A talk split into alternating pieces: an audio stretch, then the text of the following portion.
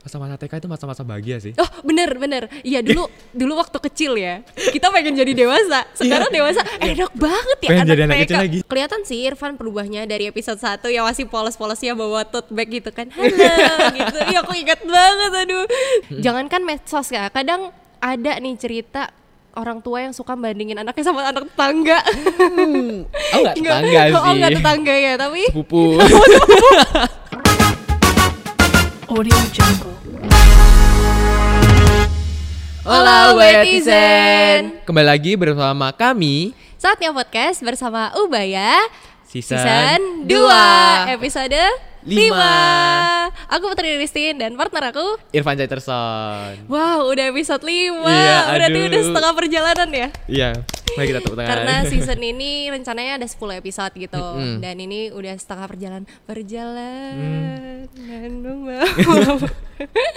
Aduh Nah gak nyangka ya udah sampai episode 5 Kita pakai pink-pink loh ini Serasi Iya. lagi ya Mm-mm, pinke-pinke gitu ya. Pinke-pinke Karena di episode lalu Dari awal sih sebenarnya ya Kita samaan baju ya nggak sih.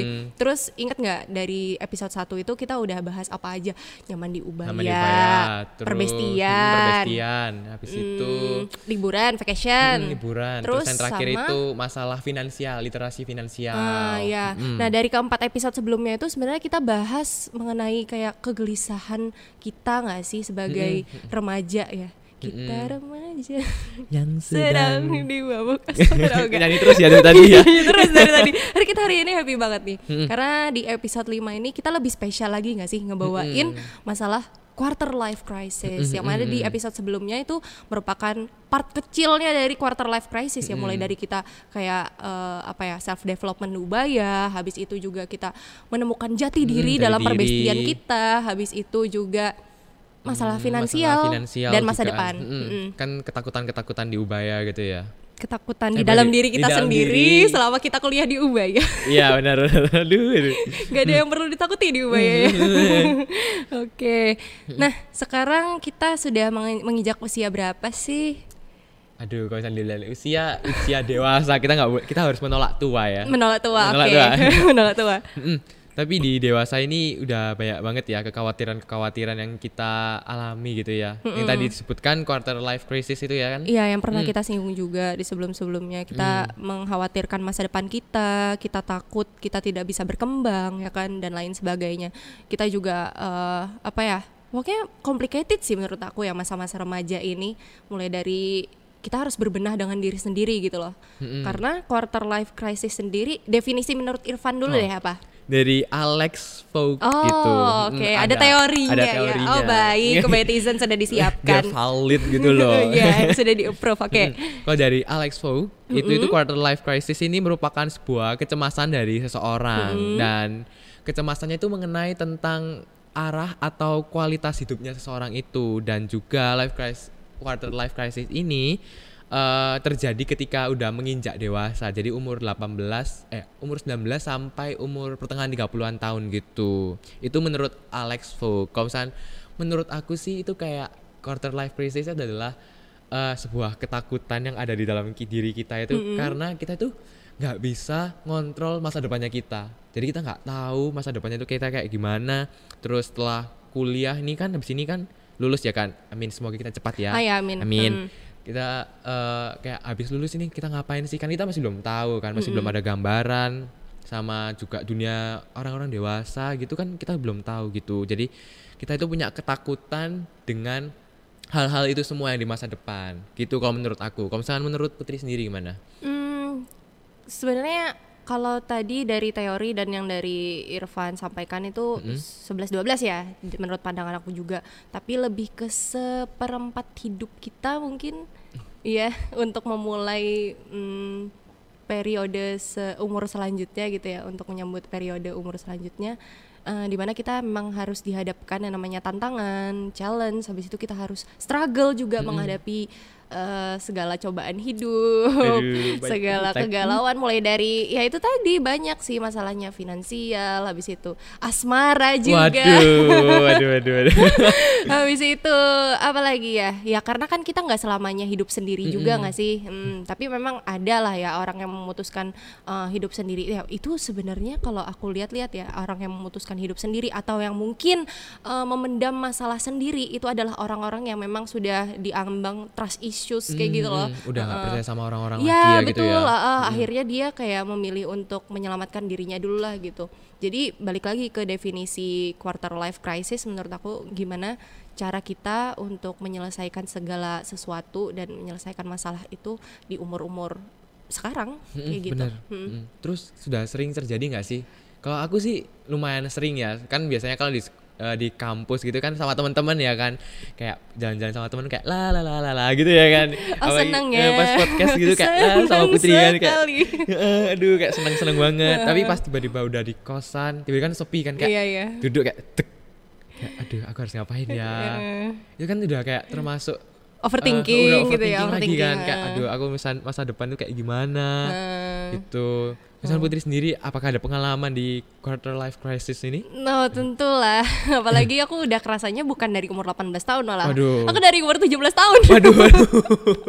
Iya kerasa beneran karena eh, mungkin ini balik lagi ke background keluarga dan lingkungan ya. Aku kan anak pertama, cucu pertama, perempuan lagi. Waduh, waduh.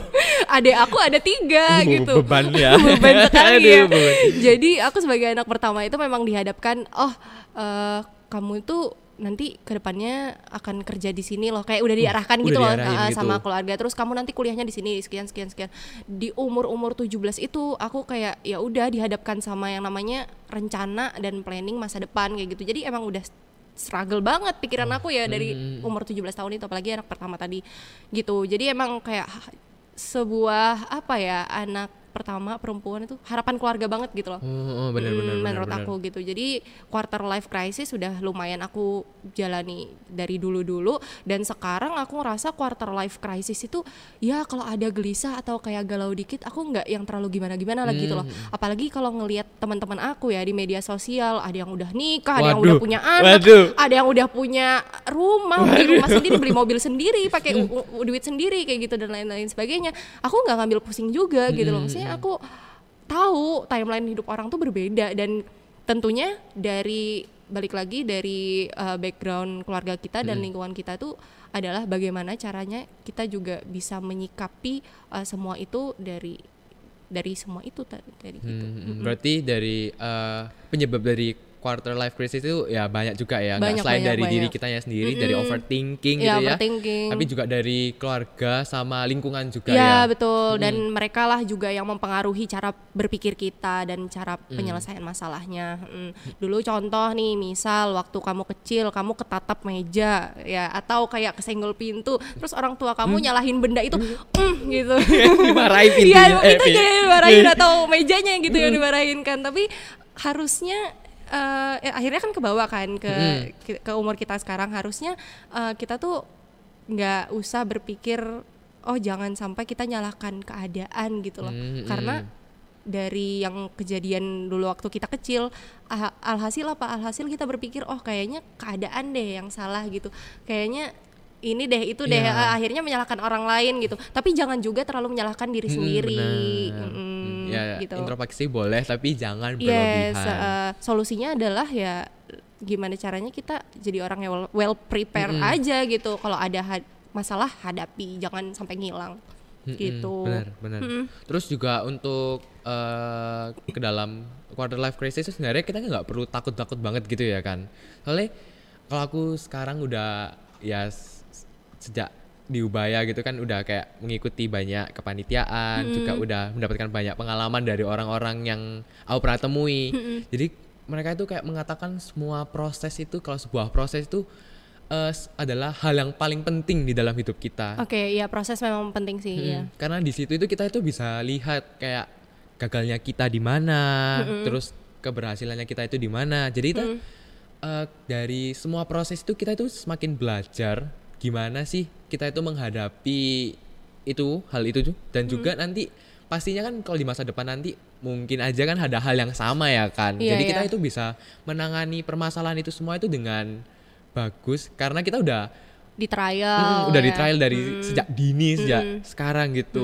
Jadi menurutku kayak kita itu udah nggak usah takut dengan life crisisnya kita, quarter life crisisnya kita Hmm. karena di Ubaya ini juga udah mulai kayak menyediakan banyak proses-proses gitu banyak kayak sarana dan hmm, prasarana aduh, tentunya Iya iya iya, sarana dan prasarana dan Iya. kita akhirnya bisa berproses di situ. Nah, iya betul. Hmm, Ormawa ya kan, UKM, habis itu apalagi jadi student employee mungkin, mm, terus ikut kepanitiaan kayak Mm-mm, kamu banyak bilang banget kan. banyak banget. heeh. jadi jangan cuma kuliah terus pulang kuliah pulang enggak, ya, kupu-kupu gitu ya. Heeh. jadi nggak berwarna ya kan. Mm, Kalau hidupku tidak berwarna, warnai saja sendiri. enggak enggak. Pakai krayon gitu ya. Pakai krayon ya. Wah, balik TK dong. Masa-masa TK itu masa-masa bahagia sih. Oh bener bener Iya dulu dulu waktu kecil ya Kita pengen jadi dewasa Sekarang dewasa enak banget ya Iya. Pengen anak jadi anak kecil lagi ya kan? Pengen balik Pengen lagi main-main lagi kan? Iya eh, Ternyata jadi dewasa tidak semenyenangkan itu loh Karena dulu ngelihatnya Enak banget ya jadi orang dewasa Bisa pergi ke konser Habis itu bisa kayak Bisa jalan-jalan sama teman. Iya, ke mana-mana diizinin kan. Ternyata eh pas sudah menginjak umur dewasa, oh ternyata gini ya caranya cari duit gitu. Mm, aduh. Aduh. Sekarang mikirnya itu uang, Uang, uang, uang, uang. Tapi dari berproses itu, eh, kamu pernah ngerasa insecure atau gimana gitu nggak?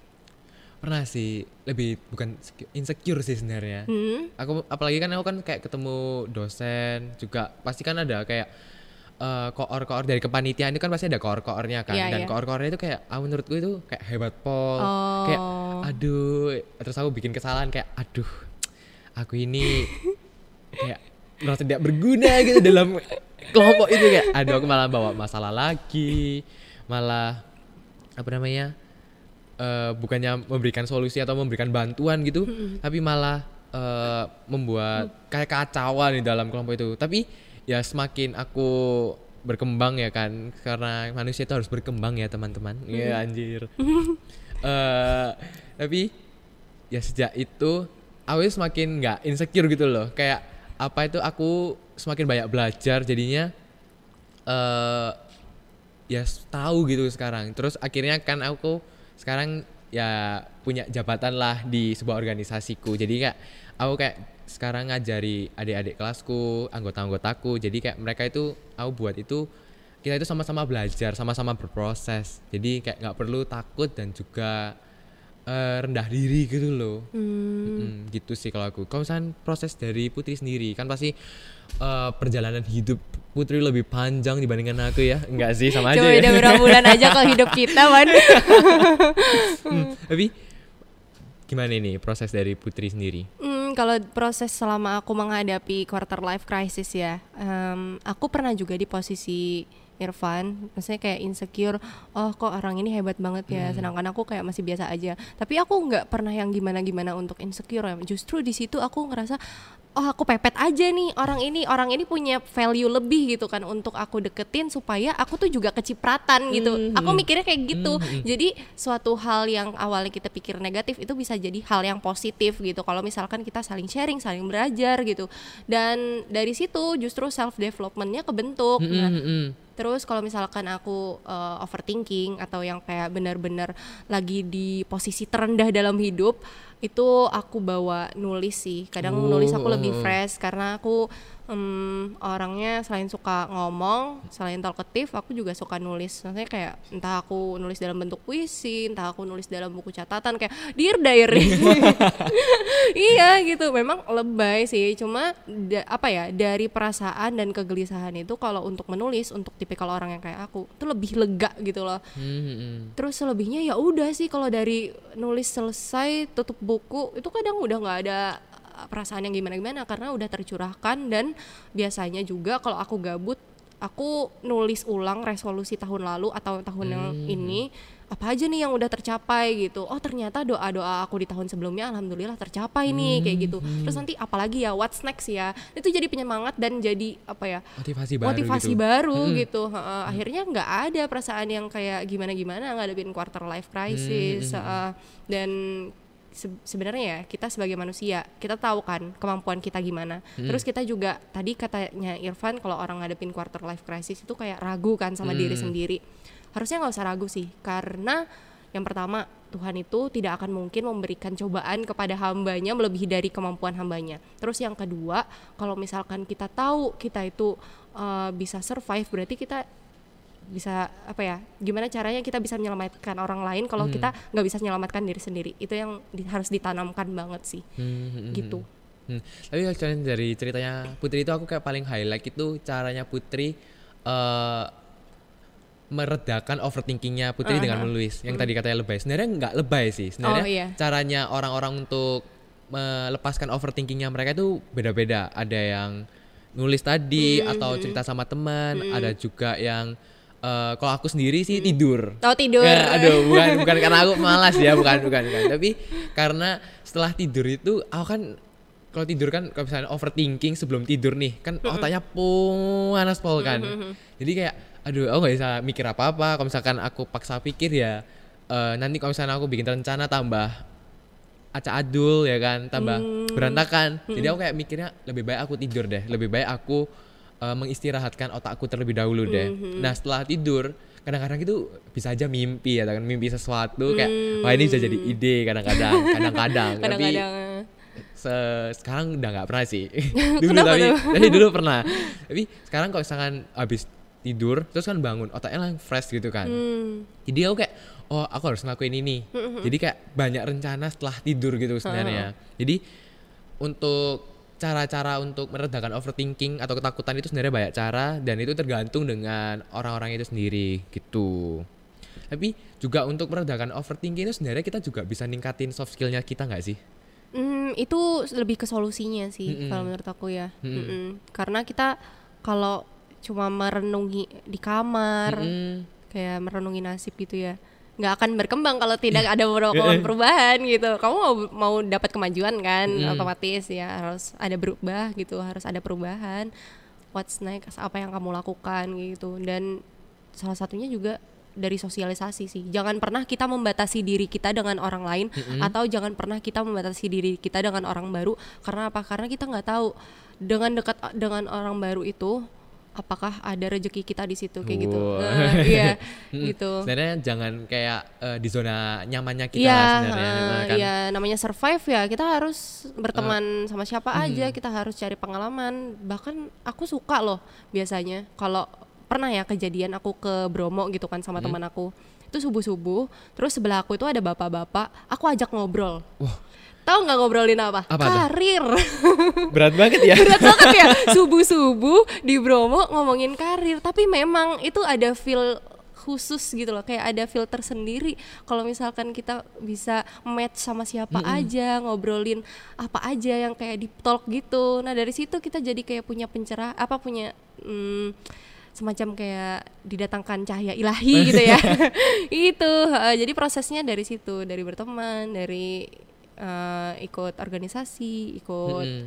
kepanitiaan dan lain sebagainya yang udah hal biasa-biasa kayak gitu loh terus nanti kita membuahkan hasil seperti itu Mm, itu sebenarnya dampak positif dari ketakutan atau life quarter eh apa sih quarter, Quarter life crisisnya kita crisis. aduh, aduh. Crisis. nah sebenarnya itu dampak positifnya ya karena kita mau mengembangkan soft skillnya kita dengan itu soalnya aku juga sih sebenarnya aku ya punya ketakutan ya tadi aku cerita aku takut dengan masa depanku kayak gimana. Terus aku juga merasa itu bahwa masa depanku itu aku nggak punya relasi gitu loh. Kayak aku nggak bisa menggantungkan diriku sama orang tua aku terus ya kan.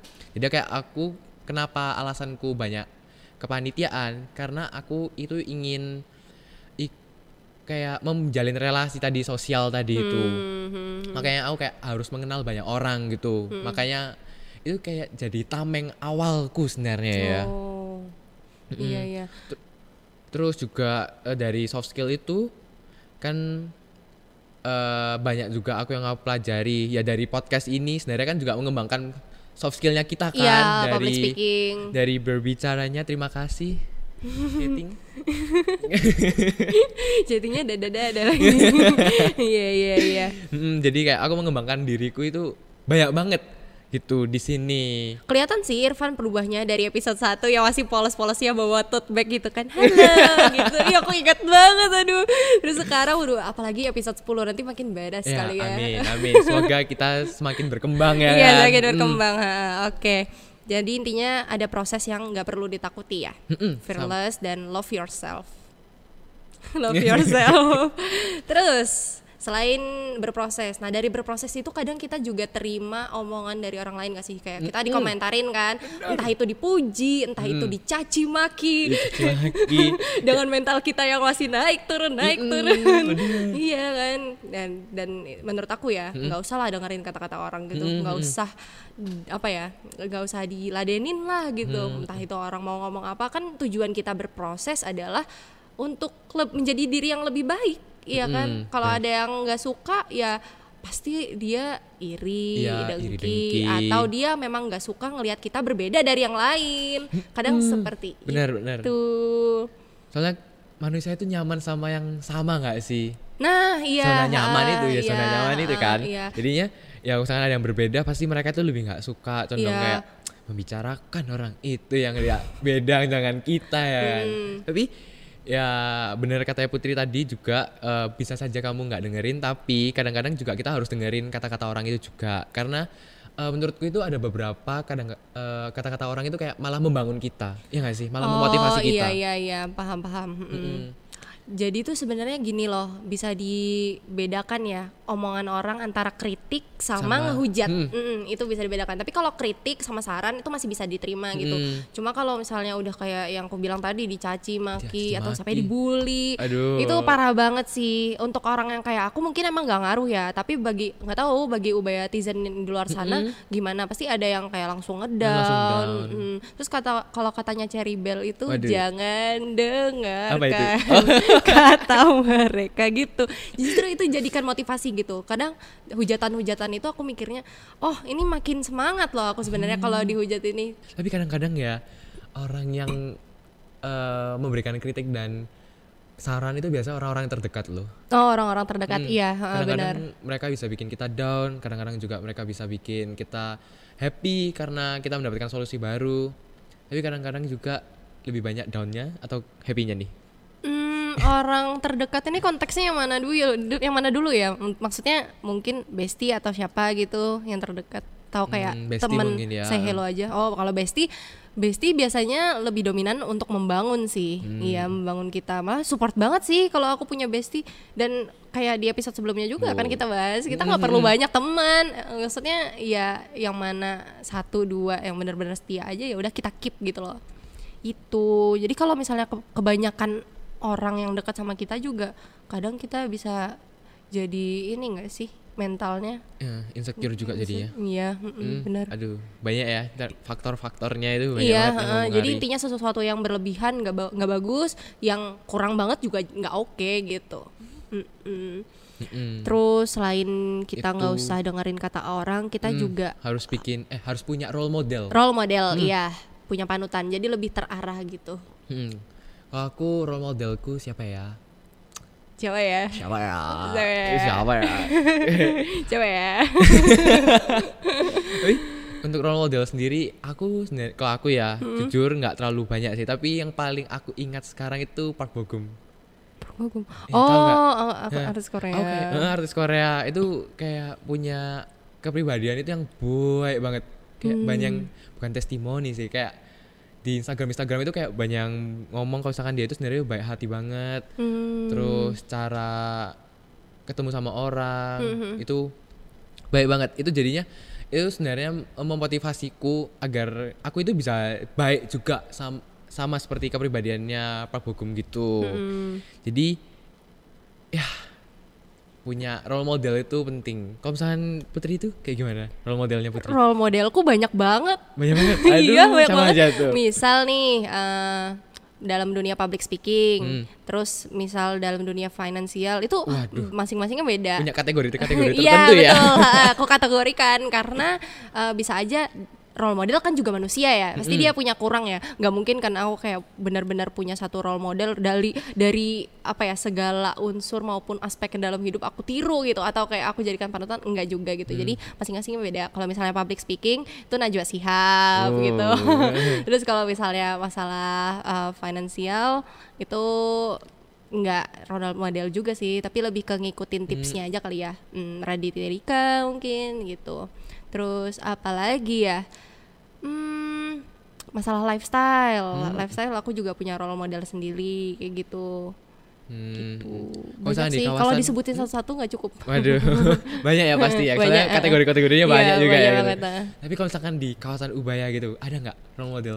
role model Hmm. ada dosenku Wih, kenapa Ada kenapa tuh? dosenku. Kenapa tuh? Kenapa tuh? eh kenapa ya? Karena beliau itu ini dosennya maksudnya masih muda ya, Hmm. perempuan masih muda. Eh, Ubayatizen tebak sendiri siapa?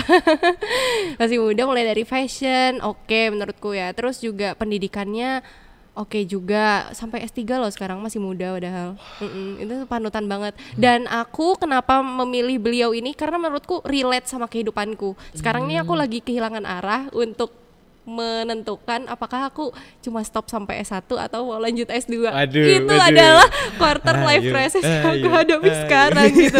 Jadi aku relate sama beliau ini. Ya, itulah yang masih aku lihat-lihat dan menjadi pertimbangan gitu. Kalau misalkan aku mau lanjut S2 kan berarti oh berhasil nih aku menjadikan dia role model gitu, menjadikan dia sebagai penyemangat kayak gitu. Gitu. Kalau quarter life crisis Irfan yang terbaru apa? Gak terbaru sih, udah lama karena aku ya takut sama masa depan itu loh. Aku, sih yang beneran, ditakutin? beneran takut sih. Karena aku kayak merasa kalau sana aku nggak bikin tameng sekarang kayak masa depanku kayak gimana gitu. Hmm, Iya iya. Jadinya kayak eh, mulai-mulai overthinking terus terus kan di medsos kayak seperti tadi Putri Oh kan iya, banyak aku sempat singgung di nikah, awal. ada yang nikah Iya. terus teman-temanku ada juga yang kuliahnya di luar negeri kan kayak Oh, kelihatan banget kayak wow. wah sukses banget ya mereka Tapi kita nggak bisa loh, maksudnya mengkategorikan itu sebagai sukses Mm-mm karena sih. sukses versi kita kan juga masing-masing beda ya. Dan kita nggak tahu gitu loh dari kesuksesannya dia itu apa aja yang Iya. dihadapi. Tentunya kan kalau misalkan semakin besar pencapaian seseorang, semakin besar juga risiko yang dihadapi. Habis itu juga semakin besar juga beban yang dia tanggung kayak gitu. Jadi harusnya Irfan nggak boleh insecure sih karena Mm. dengan dengan apa yang Irfan punya sekarang, Irfan harusnya bersyukur. oh, aku masih oh. oh, sweet banget. Oh. Irfan harusnya bersyukur. Oh, ternyata alhamdulillah ya aku bisa menghadapi semuanya dengan baik, dengan Mm. segala kapasitas dan kemampuan yang aku punya kayak gitu. Jadi jangan insecure, Iya, Irfan. Iya iya.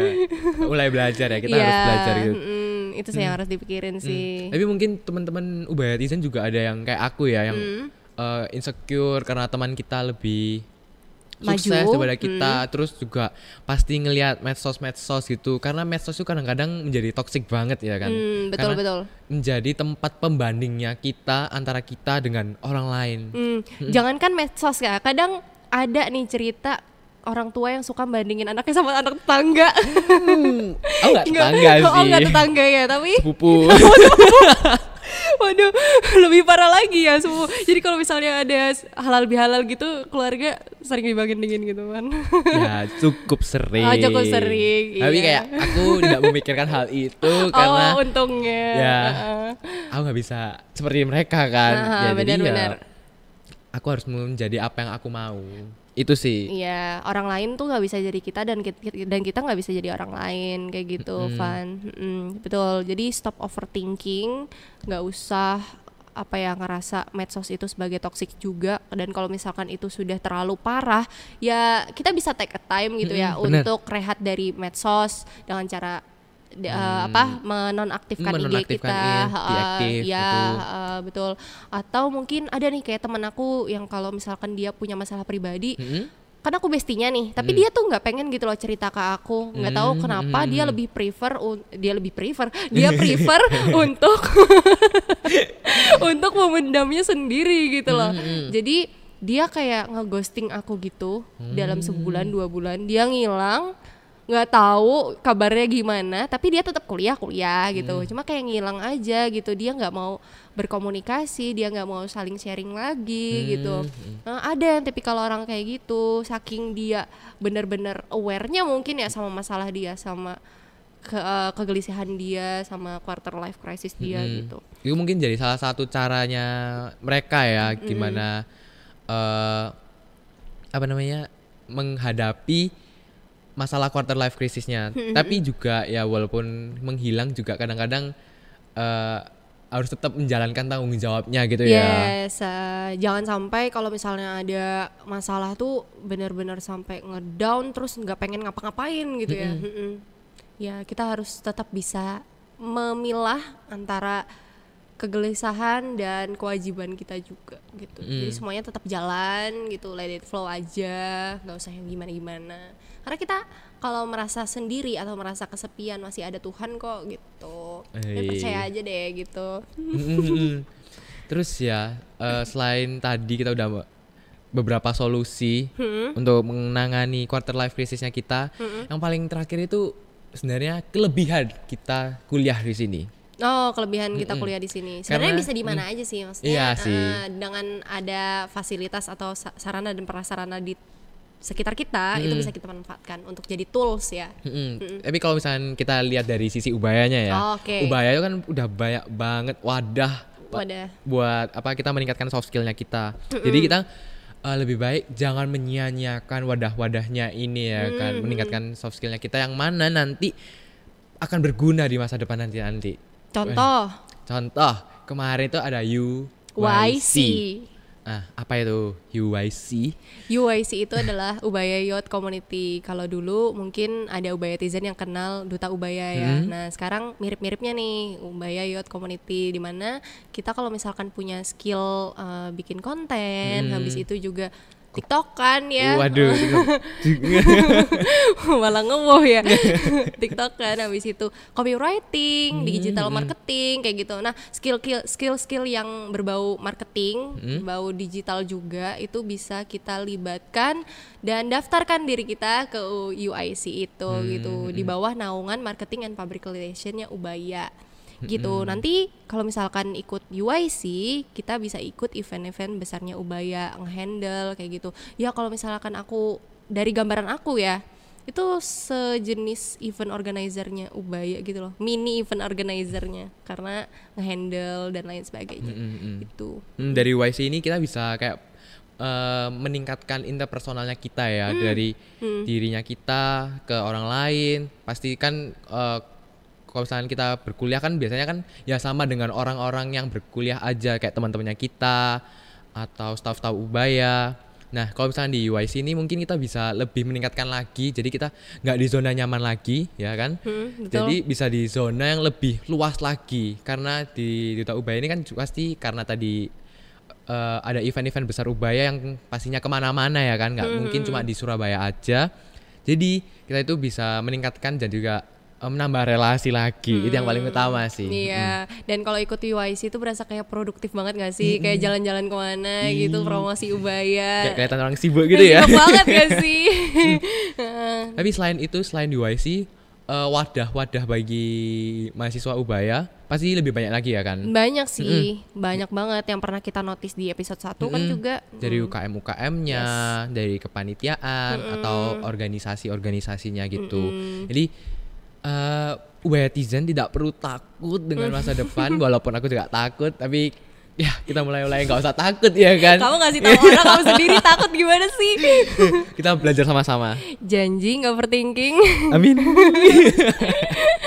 Hmm, Tapi ya kita nggak perlu takut karena hidupnya kita itu pasti terjamin kok di Ubaya ini, Ya, asalkan, kita asalkan mau berkembang. belajar dan juga berkembang. Mm, karena kalau misalkan di situ-situ aja ya nggak ada yang bergerak, nggak ada yang mau dorong kamu juga kalau misalkan kamu nggak mau gitu.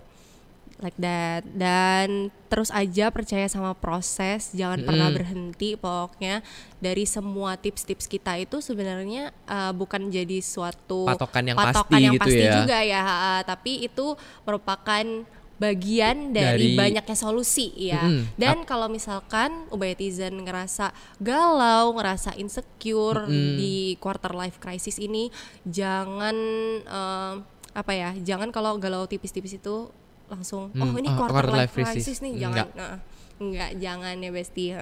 Karena quarter life crisis itu sebenarnya berat juga ya kategorinya dan itu Mm-mm. tergantung pandangan masing-masing kita lagi gitu gimana cara kita menghadapinya terus gimana cara kita mendeskripsikan quarter life crisis itu sendiri gitu dan semoga Ubayatizen kalau misalkan eh, udah pernah Hmm? nyoba solusi dari kita atau kayak ngerasa relate nih yang ada di podcast kita oh berarti solusi kita benar. Iya, solusi ya kita benar. Kita benar gitu. Hmm, terus teman-teman mungkin Wetizen punya tips yang lain yes. pernah pengalaman gitu dan mau membagikan tips-tipsnya teman-teman. Teman-teman boleh banget kok untuk membagikan ceritanya teman-teman di komennya Ubaya, Ubaya, iya. di komen YouTube-nya kita. podcastnya kita di Aduh, komen gagap ya aku ya. Gak apa-apa, jangan takut ini. Iya, aduh. jangan takut Irfan. Apa overthinking lagi? Oh, jangan Tidak, dong. tidak, Sudah boleh. cukup, sudah cukup. Apalagi udah mau menginjak usia 20 ya. Waduh, iya, iya bener-bener. Oh iya, saya Eh, sudah. ketahuan dong kan? Gak apa-apa dong kita buka-bukaan umur di sini. Hmm. Ya, itu saja dari kami mengenai quarter life crisis. Semoga Ubatizen di rumah bisa terinspirasi dan terus menggali potensi yang ada di diri Ubatizen juga. Aku Putri Ristin dan partner aku Irfan Cetterson, pamit undur diri. Jangan lupa untuk like subscribe dan komen dan jangan lupa juga untuk follow Spotify-nya kita. di saatnya podcast bersama Ubaya. See you on another episode. Bye Bye-bye. bye. Audio Jungle.